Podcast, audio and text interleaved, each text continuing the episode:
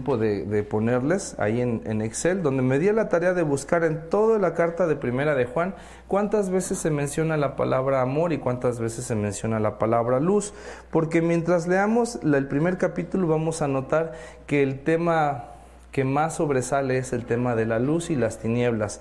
Pero a lo largo de toda la carta de los cinco capítulos vamos a encontrar que la palabra amor o amar o amado se repite más de 50 veces.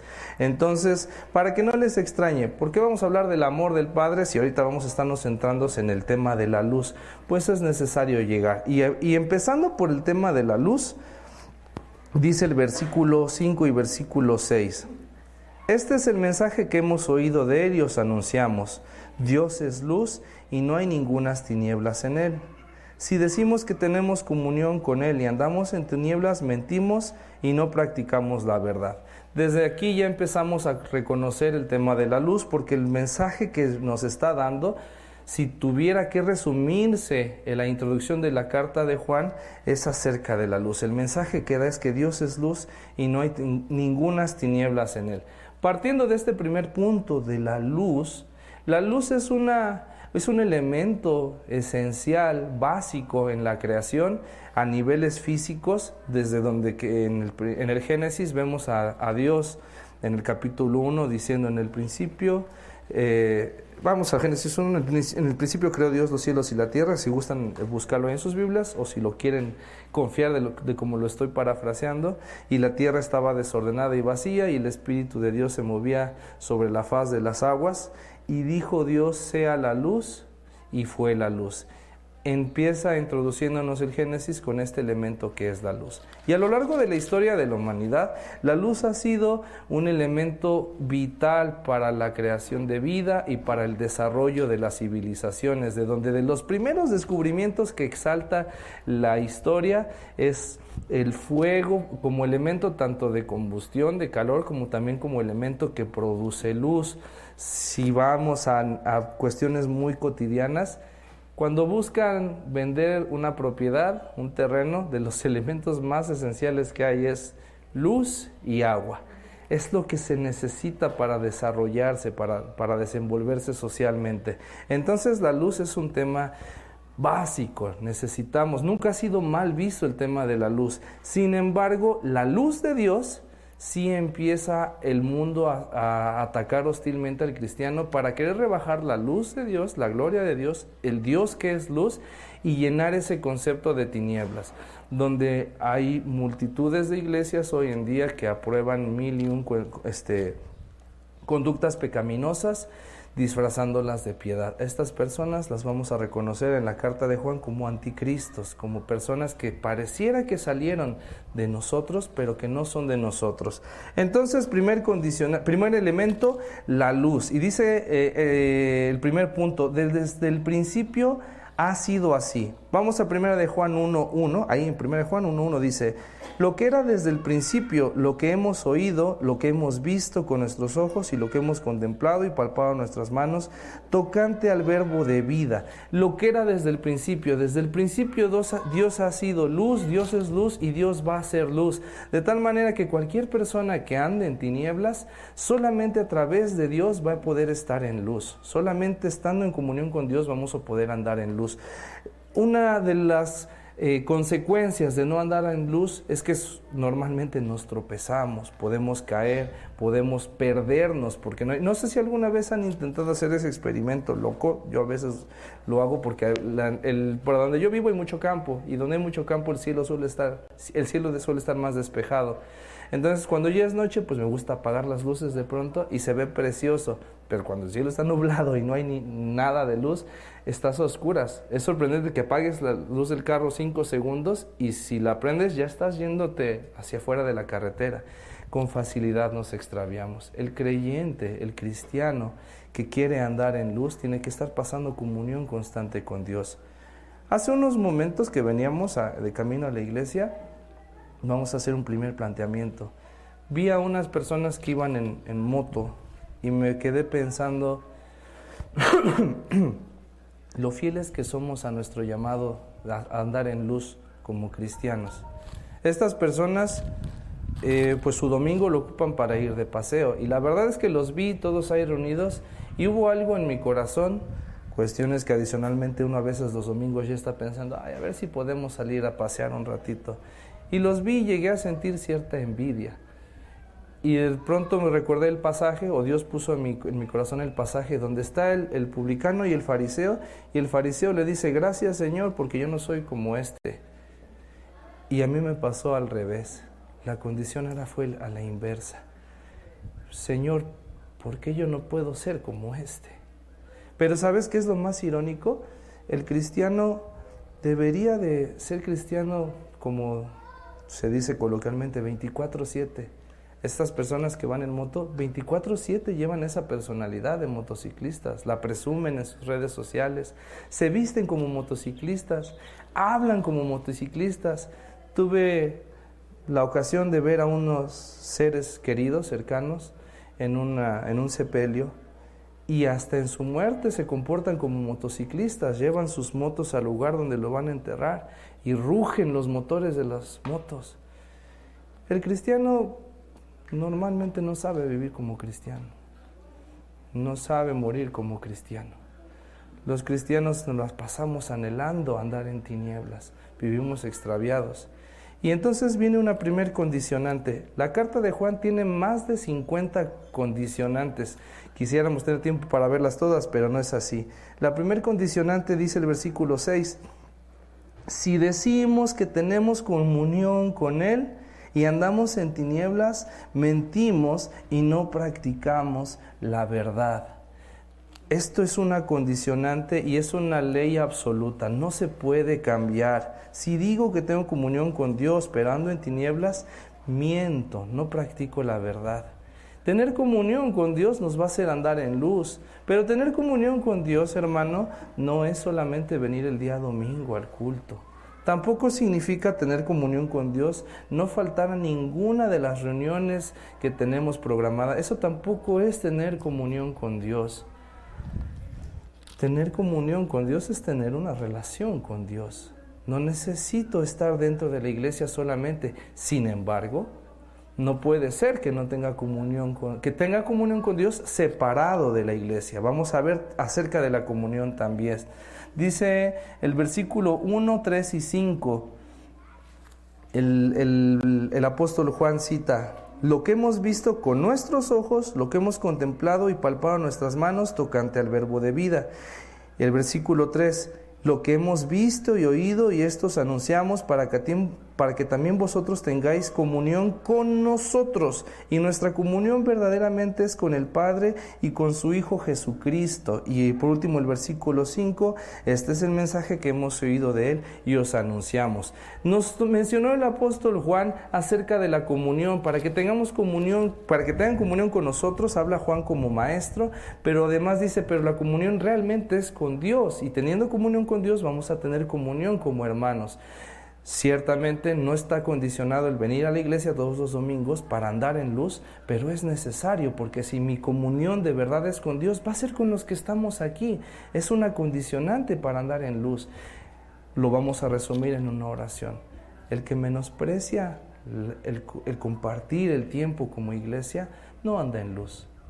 El, que, el tal que diga que anda en luz pero no valora la comunión como iglesia está mintiendo, anda en tinieblas.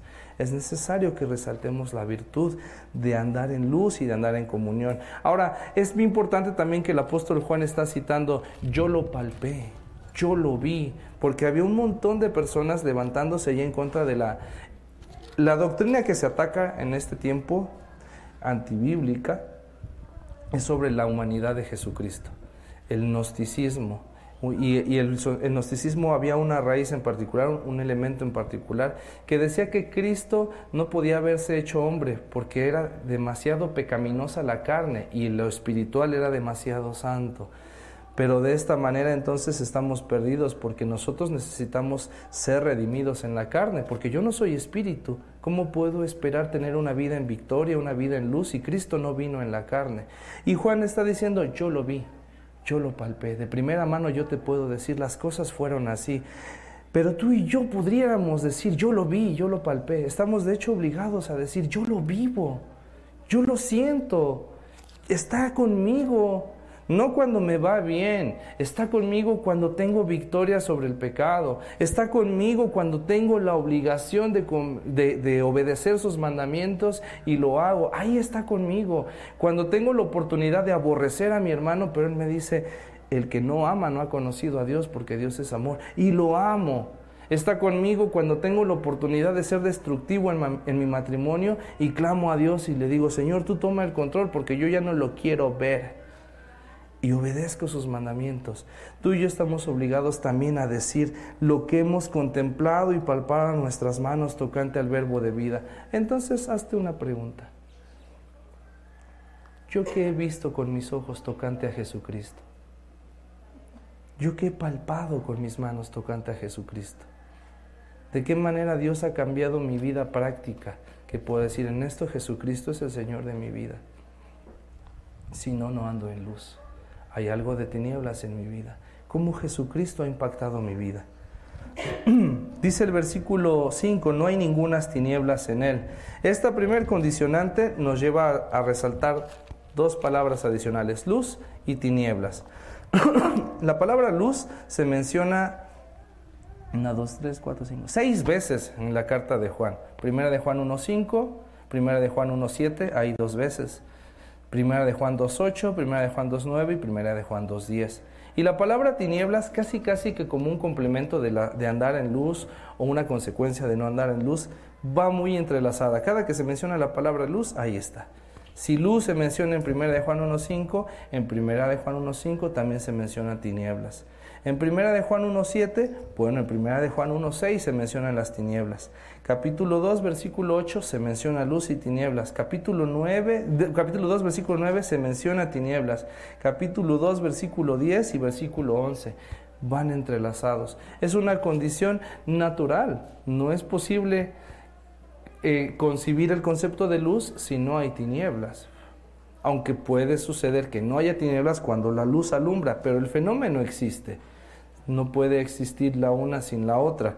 Y no, no quiero elevar esto al pensamiento de, del yin y el yang, del equilibrio. Es una ley divina simplemente.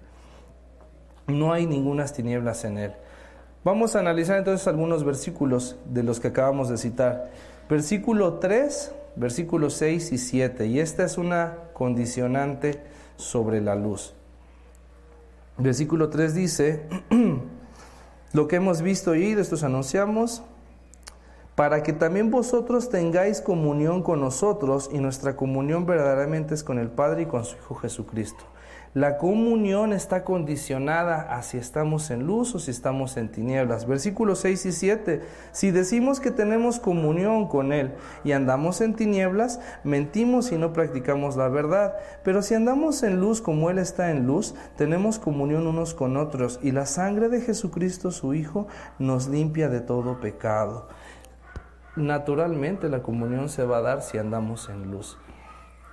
Es muy necesario el tiempo de comunión y acabo de mencionar la sangre de, Jesucristo nos limpia de todo pecado. La comunión no es posible sin la sangre de Jesucristo. El hecho de que estemos vinculados como, como iglesia no es posible sin la sangre de Jesucristo. Entonces, cada que yo ando en luz, la comunión se va a dar, hermanos. De otra forma pudiéramos ver, cuando una iglesia está muy unida, es una señal de que están dando en luz. Cuando una iglesia está muy dividida, es una señal de que están dando en tinieblas. Solamente quisiera que, que no nos confundamos con la unidad y con la enemistad, porque primero estamos hablando de la unidad. Pudiera ser engañoso pensar, pero yo no me llevo mal con ninguno de mis hermanos. Particularmente yo no tengo ningún tipo de enemistad o pleito con ninguno de ustedes y espero que a su vez ninguno de ustedes hacia mí. Si sí, un día díganme, hermano, sí, ya, ya me caíste gordo, ese bicotito que te dejaste se ve bien feo. Eh, dímelo, hermano, no pasa nada. No me lo de quitar de todos modos. Pero no creo que haya ese tipo de enemistad. Lo que es preocupante es que no haya unidad. La unidad nos habla de, de un mismo pensamiento, de una misma mente, de un mismo sentir. Y aquí es donde es el desafío como iglesia, que tengamos un mismo corazón, una misma mente, un mismo propósito. Y en eso, hermanos, es necesario que, que analicemos nuestras vidas. ¿Hacia dónde va el pastor? ¿Hacia dónde voy yo? ¿Cuál es mi meta en la vida? ¿Qué espero cuando vengo el día domingo?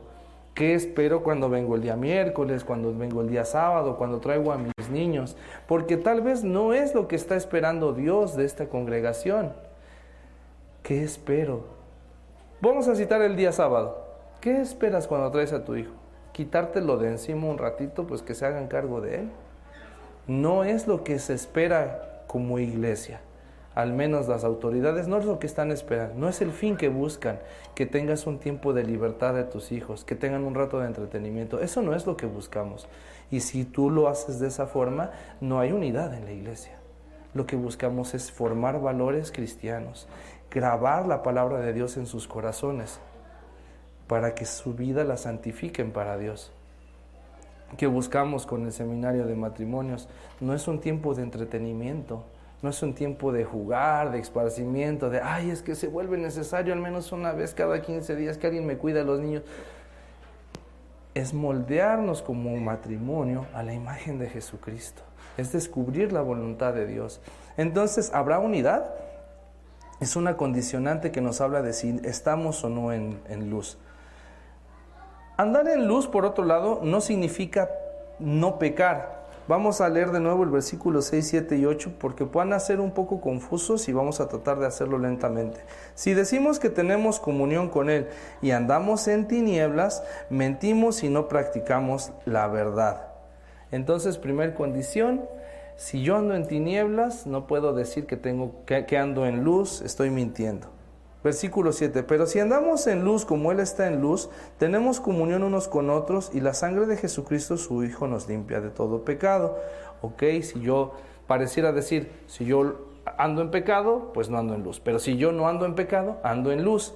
Pero entonces el versículo 8 dice, si decimos que no tenemos pecado, nos engañamos a nosotros mismos y la verdad no está en nosotros.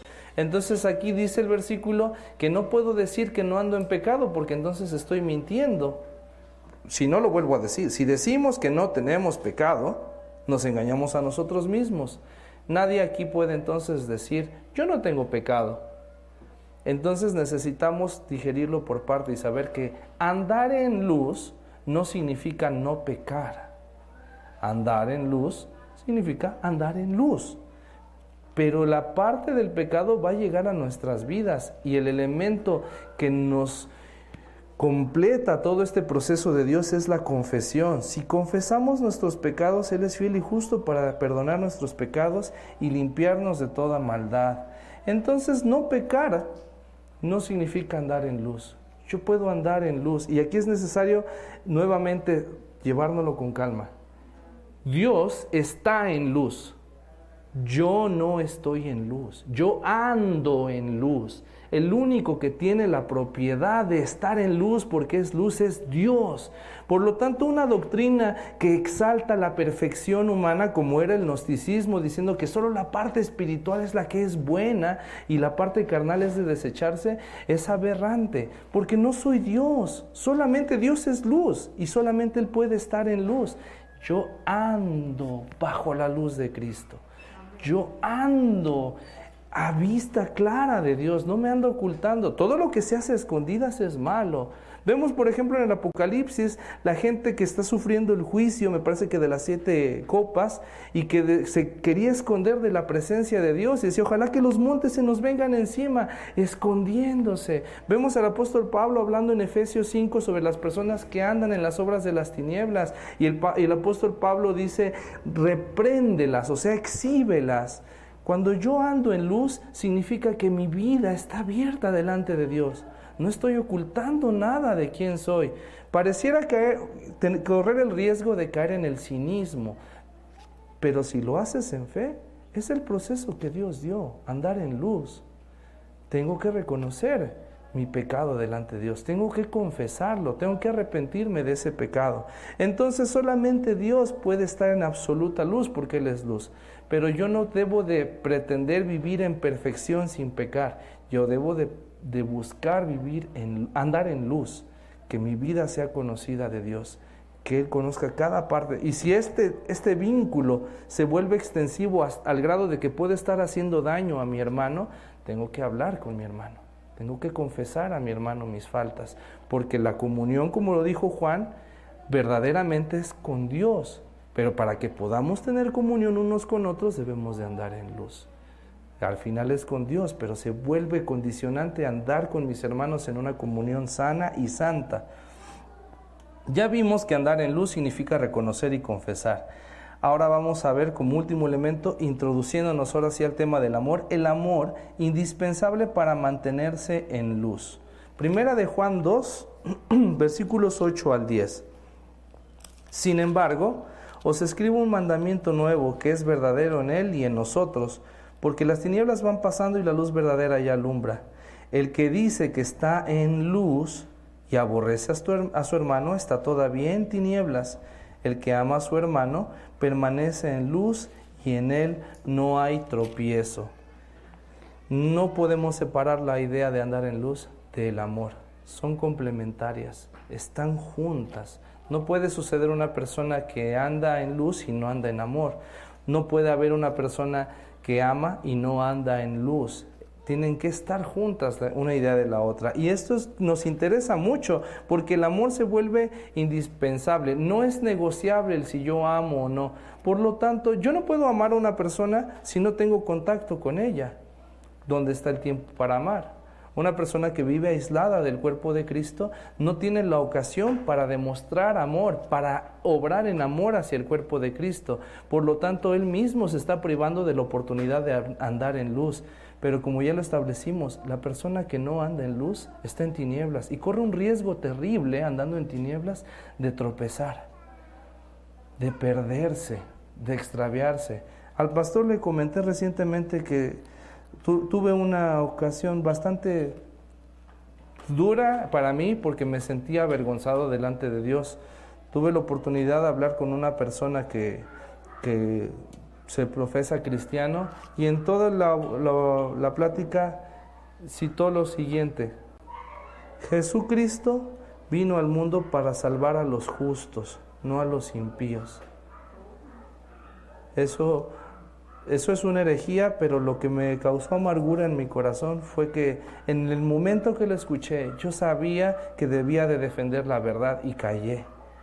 No señalé la mentira como herejía se lo comenté al pastor, pues yo sé que no es sencillo, él conoce todo el contexto y no es sencillo de hablar, pero lo que quiero resaltar es qué fácil es extraviarse de la verdad por andar en tinieblas. No es un juego la palabra de Dios. Si Él dice que el amor es esencial, es vital para andar en luz, no está jugando. Cualquier persona que se obstina a, aborrecer, a vivir en odio, está arriesgando su vida muchísimo a andar en tinieblas y puede terminar muy extraviado. No es un juego la palabra de Dios, es serio. Terminando este punto, esta idea, ayer mientras estaba en casa eh, visitamos a mi suegra y llegó un momento en el que atendía a mi niño, ¿no? Fue al baño y cuando se salió, el baño en el que está mi suegra es un, cuarto pequeño, el, baño de uso común, y tiene un foquito donde raramente lo vas a obstruir. Entonces no me di cuenta y había unos mosquitos. Y ahí estoy queriendo matarlos, pero has intentado matar un mosquito. Ay, gracias mamá. Si no está en la luz, qué difícil es agarrarlos. Se esconden muy bien en la sombra y lo pierdes de vista. Y ahí estoy, manoté y manoté y no lo puedo agarrar. Pues hasta que me di cuenta. Y el foco está aquí atrás, entonces mejor me puse así y ya se ve la luz. Y a la primera lo pesqué. Estos mosquitos vamos a ilustrarlos como nuestras faltas, nuestros malos hábitos, nuestro pecado. Y mientras no queramos que la luz de Jesucristo los alumbre, mientras no los pongamos, pues ahí vamos a estar manoteando queriendo tomar terapia de pareja porque solo así puedo amar a mi esposa, queriendo encerrar a mis hijos las 24 horas en, el club de niños y en la escuela cristiana, pero yo no quiero exhibir delante de Dios, no quiero reprender esas obras de las tinieblas delante de Dios. Ahí estoy manoteando, ahí estoy manoteando. Una vez que dejas que Dios ilumine tu vida, se va a desaparecer esa suciedad. Dios es fiel a su palabra. No tengas miedo de exhibir esas obras delante de Dios. Muy bien, hermanos. Entonces, terminamos el concepto de luz y ya nos vinculamos al tema del amor. El, el amor perfeccionado. Vamos entonces a primera de Juan 2, 9.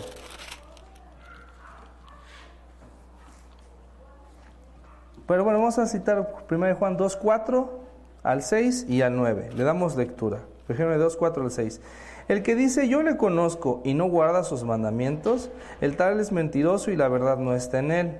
Pero el que guarda su palabra, en este verdaderamente el amor de Dios se ha perfeccionado. Por esto sabemos que estamos en él. El que dice que permanece en él debe andar como él anduvo. Y último versículo 7 en versículo 9. El que dice que está en luz y aborrece a su hermano está todavía en tinieblas. Buscamos un, un amor que ya es perfecto en sí mismo. Ahí no hay que tener eh, error. Este amor de Dios es perfecto, pero ese amor en mí se perfecciona. Yo no soy capaz de amar de manera perfecta, entonces va perfeccionándose. Y nos va a dar tres, tres ¿cómo decirlo? Yo, yo lo voy a, lo cité tres, el que dice. Tres personas que presumen de que tienen algo y sus condiciones. Esta expresión, el que dice, solamente se lee tres veces en Juan. De todas las más de 50 condicionantes, esta se lee tres veces. Hay otra que dice todo aquel que hace, bueno, ya la iremos viendo después, pero el que dice está aquí en el versículo, C, eh, versículo 4, 6 y 7.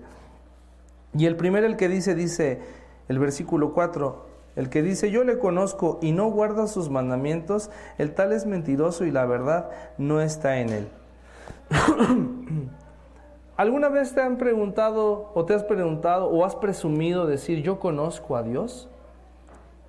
todas las personas que atravesamos esa puerta normalmente con ligereza o con prontitud decimos, yo lo conozco, bueno, aquí nos dice cuáles son las características que de una persona que conoce a Dios. El que dice yo le conozco y no guarda sus mandamientos, por lo tanto, el que dice que le conoce debe de guardar sus mandamientos.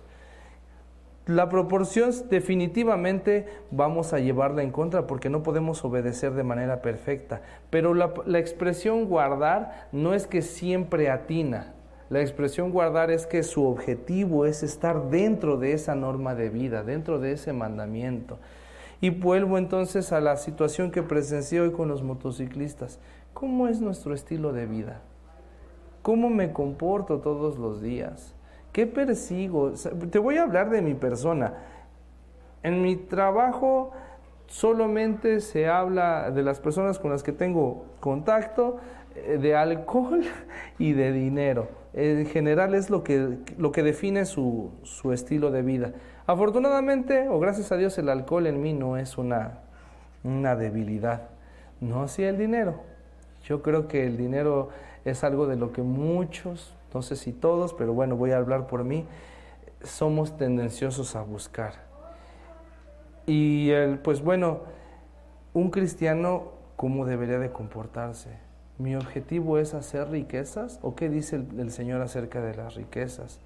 Pues dice que no debo de buscar enriquecerme, dice que no debo de amar el dinero, dice que debo de poner un porcentaje de mi economía al servicio de Dios. No tiene que ver con estos valores. Y creciendo sobre la plática, pues la gente eh, en mi trabajo pues presume de sus viajes, se presume de sus adquisiciones, de su estilo de vida. Otra condición que no debería de permanecer en mis objetivos porque yo no debería de definirme como ellos. Entonces ya no es tan sencillo decir yo le conozco porque en la práctica no es sencillo mantenerme en guardar sus mandamientos.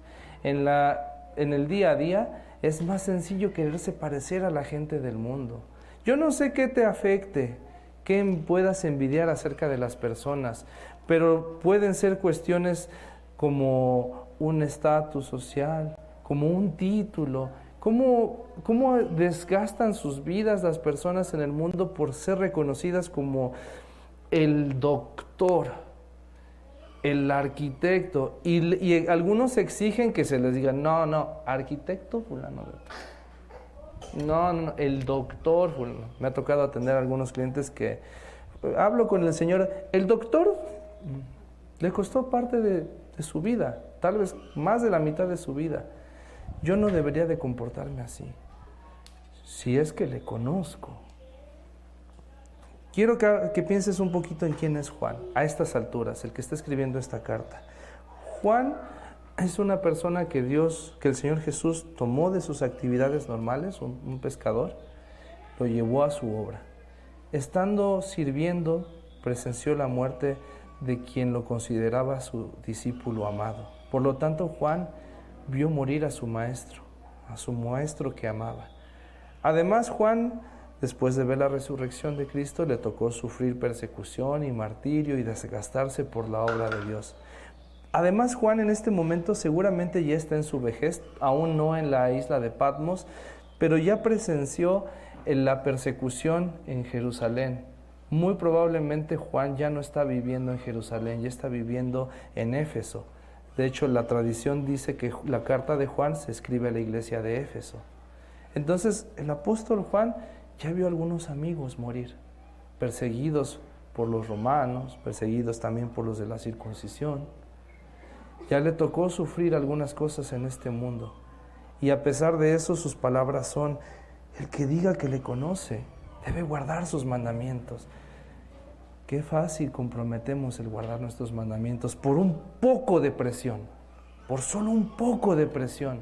Imagínate si nos costara perder a nuestra familia, a nuestros amigos, a todo lo que define quiénes somos en este entorno social, por seguir los mandamientos de Jesús.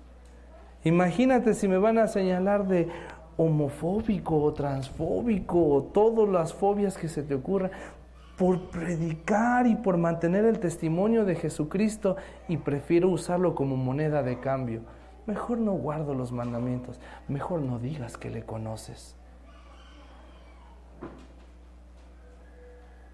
Decía Alejandro Magno sobre un soldado que tuvo, que se llamaba Alejandro y que se acobardó y no quería ir a la guerra y le dijo, renuncia a tu cobardía o renuncia a tu nombre. Si no estás dispuesto a seguir los mandamientos de Jesucristo, renuncia al nombre de cristiano. No es sencillo ser cristiano, no es sencillo andar en luz. No valió poco, valió la sangre de Jesucristo. Después, hermanos, eh, versículo 6, el que dice que permanece en él debe andar como él anduvo. Ya digo que le conozco, pero ahora además mi obligación es permanecer en Jesucristo.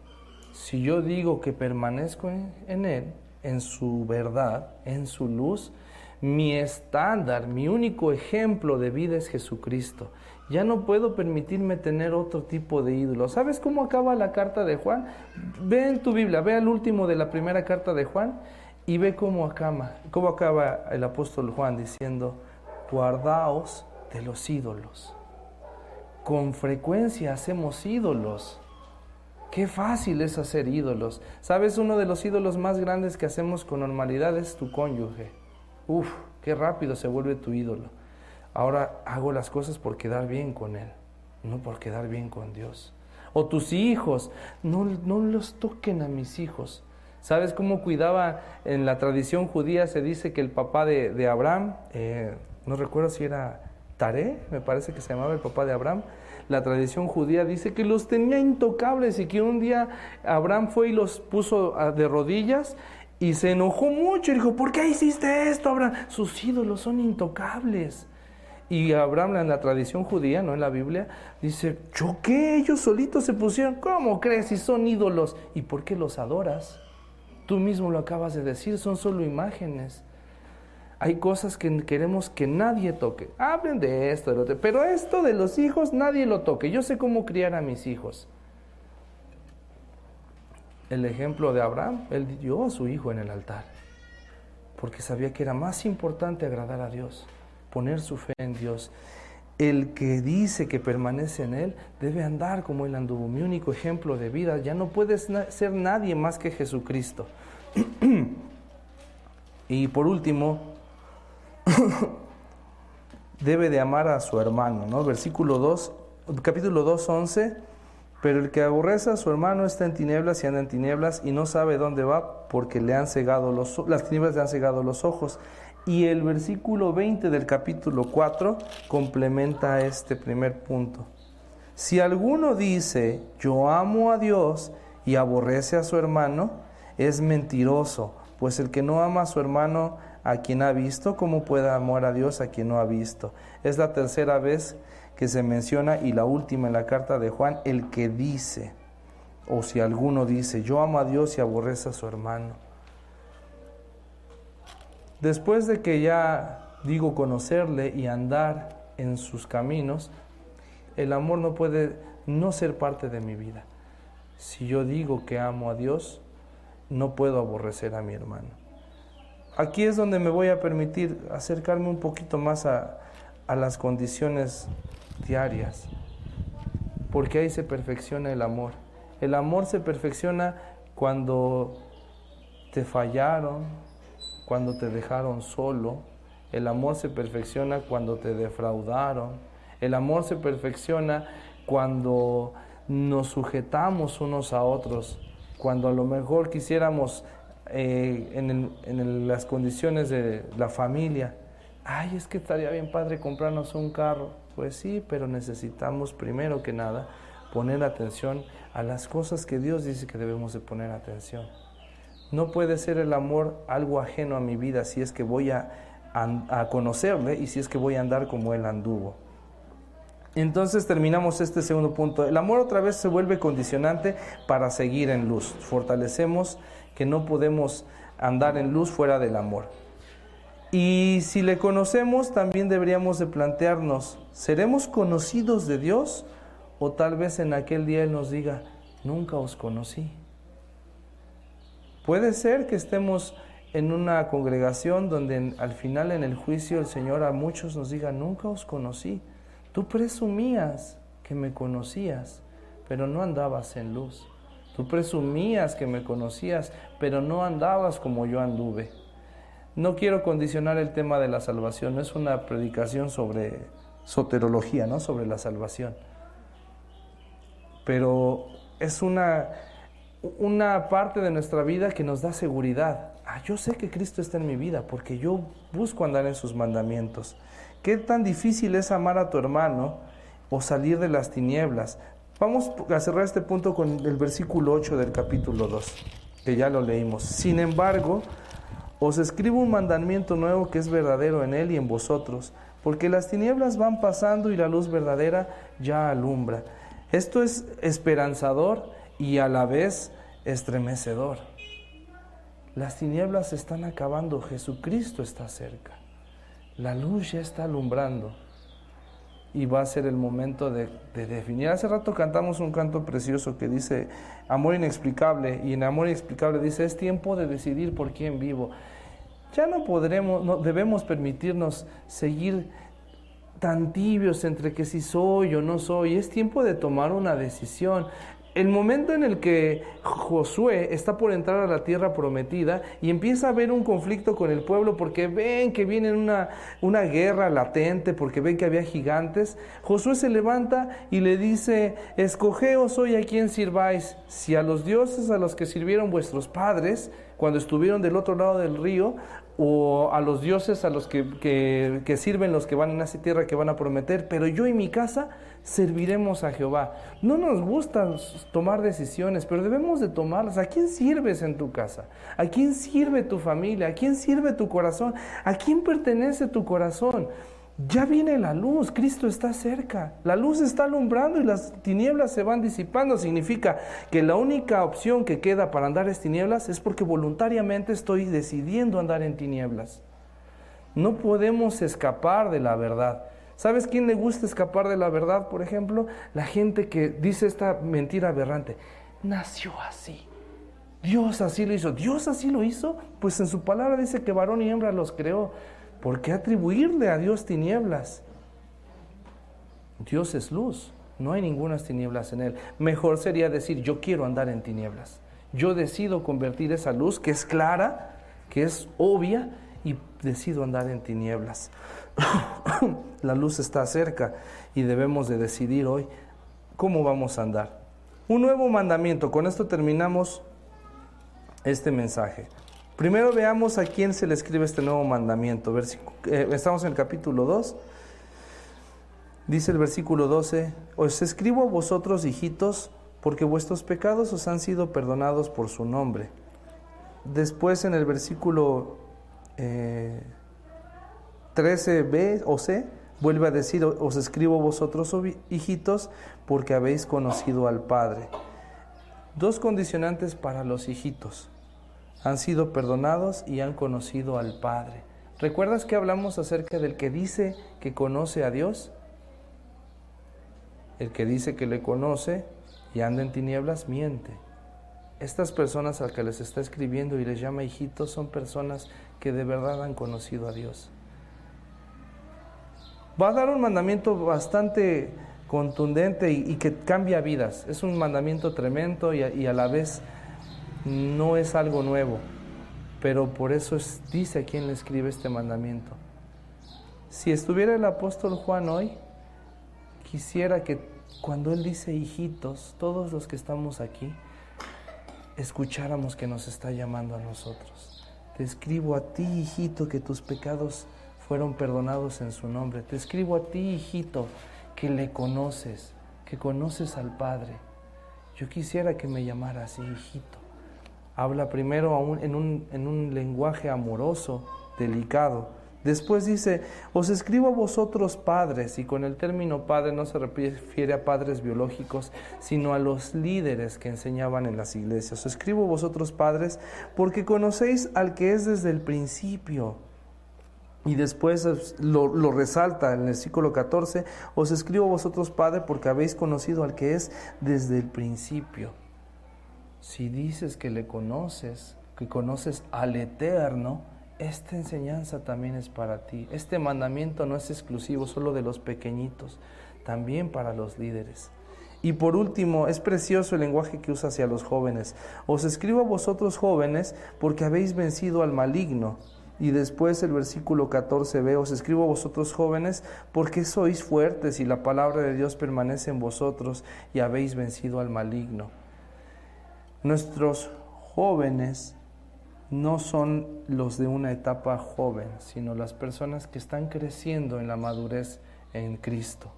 Y estas personas les dice, eres vencedor. El diablo quiere engañarte haciéndote creer que no eres vencedor, que estás perdido, que no puedes salir de esa esclavitud del pecado, que no puedes salir de esas tinieblas y te quiere ahí. Quiere que te la creas. Quiere que te creas que estás vencido y que por más que te esfuerzas, vuelves y vuelves y vuelves al pecado y vuelves a caer y vuelves al, al, odio y vuelves a la mentira y vuelves a la avaricia y vuelves a la lujuria y vuelves a la ambición y te quiere hacer creer que estás vencido. Pero Juan le dice, tú ya lo venciste. No es que seas muy bueno, no es que seas muy bueno. Lo venciste en la cruz. No le creas. No le creas cuando Él te, hace, te quiere hacer creer todas esas mentiras que te van a hurtar lo que Dios te ha dado, te van a matar y destruir. No las creas. Ya eres vencedor en Jesucristo. Porque sois fuertes y la palabra de Dios permanece en vosotros. Nunca me había creído fuerte, ni lo soy, si no es porque Cristo está en mi vida. Yo no soy fuerte. Tantas veces he salido perdedor de esa lucha y no me siento fuerte hasta que vengo a Cristo y me levanta y me da fuerzas. Si no, no me he sentido fuerte. Tantas veces en mis fuerzas, cuando hay algún problema matrimonial, la primera opción siempre ha sido salir corriendo de ahí yo no soy fuerte. Yo no tengo fuerzas para en ese momento decir, vamos a buscar a Dios. En Dios está la respuesta. Yo no tengo esa fuerza. Jesús es quien me hace fuerte. Yo no tengo esa fuerza para cuando viene una persona que le arrebataron su felicidad y decirle, Dios tiene un plan.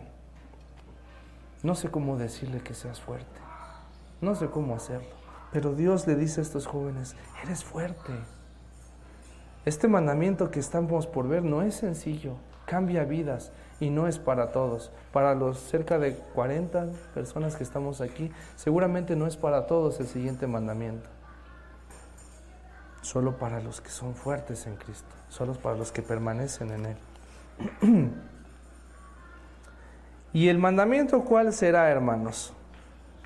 Si tú lees el capítulo 2, nunca se menciona que el mandamiento sea ama tu prójimo. El capítulo 2, de pronto en el versículo 7 dice, no se escribe un mandamiento nuevo, sino el mandamiento antiguo que habéis tenido desde el principio. Y el 8 dice, sin embargo, se escribe un nuevo mandamiento y desarrolla todo lo que ya vimos. Y entonces viene el siguiente mandamiento, versículo 15 no améis al mundo ni las cosas que están en el mundo. Si alguno ama al mundo, el amor del Padre no está en él. Porque todo lo que hay en el mundo, los deseos de la carne, los deseos de los ojos y la vanagloria de la vida, no provienen del Padre, sino del mundo. Y el mundo pasa y sus deseos, pero el que hace la voluntad de Dios permanece para siempre. Y yo estoy seguro de que pudieras en tu corazón decir, ay, tantas veces lo he oído. Gran misterio, no amar al mundo. Pues ya sabemos que es nuestro enemigo y lo hacemos.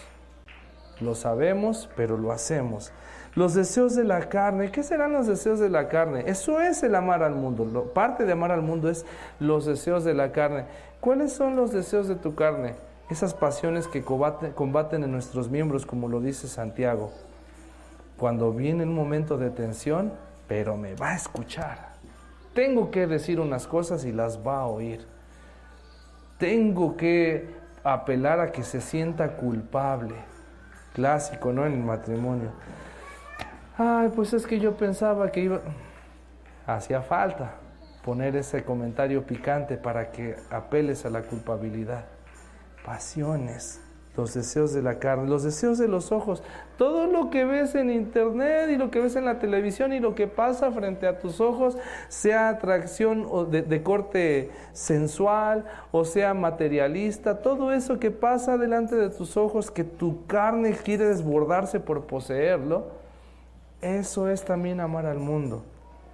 La vanagloria de la vida. Tenemos el ejemplo del rey Salomón. El rey Salomón el hombre más sabio, Dios lo enriqueció como muy pocas personas en la tierra han enriquecido, al grado de pues que la misma Biblia lo exalta, todas sus riquezas y la hermosura de, su palacio.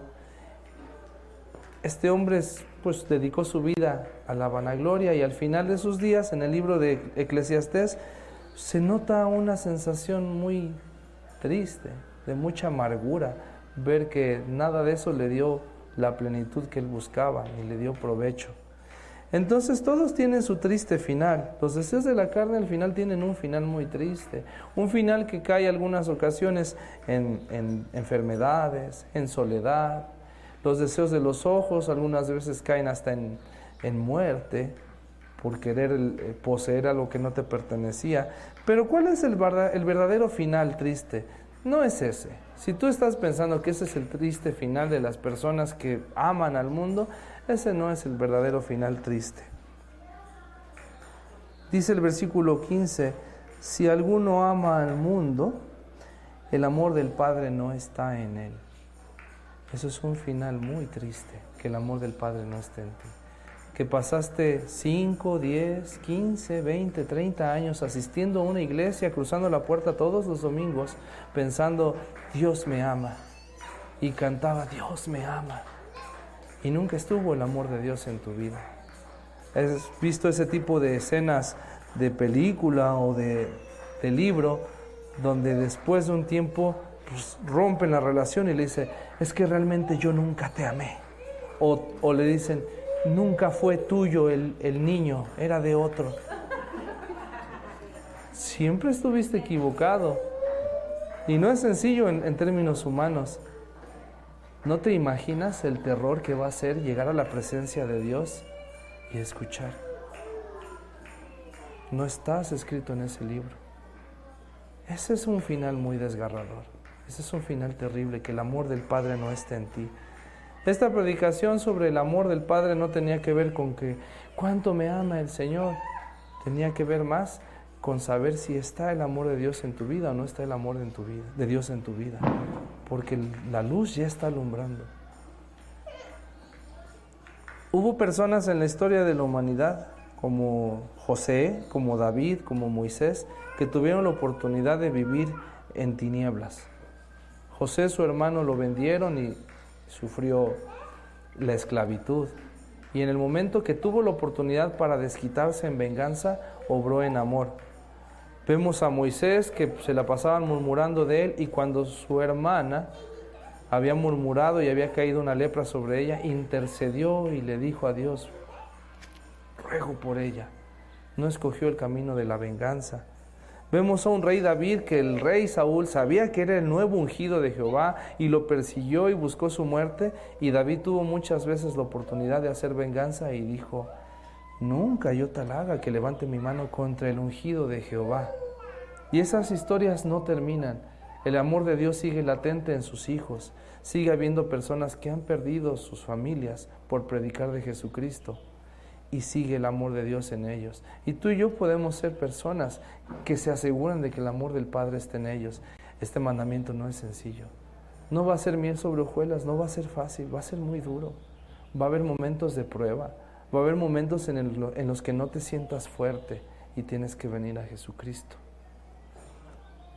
Pero también te puedo decir que en el final de los días del apóstol Juan, que vivió martirio, que vivió dolor, que vivió ver la separación de sus seres queridos, que vivió exiliado en una isla porque no podían, según la tradición, no podían matarlo porque Dios estaba, la presencia de Dios estaba en él y mejor lo exiliaron en la isla de Patmos.